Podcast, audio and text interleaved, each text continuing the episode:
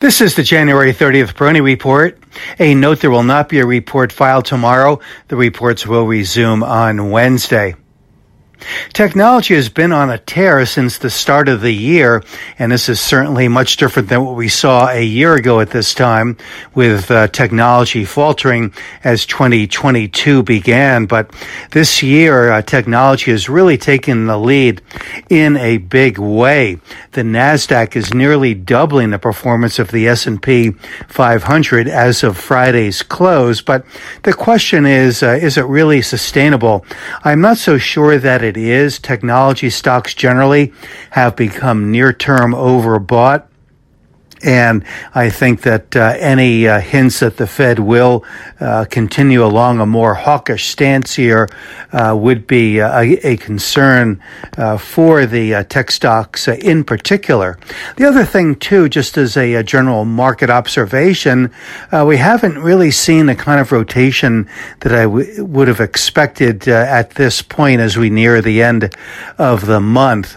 And uh, with futures pointing lower today and with particular pressure on the NASDAQ, I would hope to see uh, some rotation uh, back into the um, traditional areas of the market. As I had uh, mentioned a week or two ago, I was uh, looking for that to occur, and it really hasn't occurred in a very significant way just yet. So hopefully, uh, we will see some of that where energy and the industrial materials and the metals and materials and even consumer non-durables and consumer staples and so on uh, really pick up here a bit. I noted that um, there are a couple of recommendations um, in uh, the more uh, traditional areas of the market among analysts uh, here uh, reported this morning. So that might help to give uh, some of these um, these sectors a, a bit of a lift now.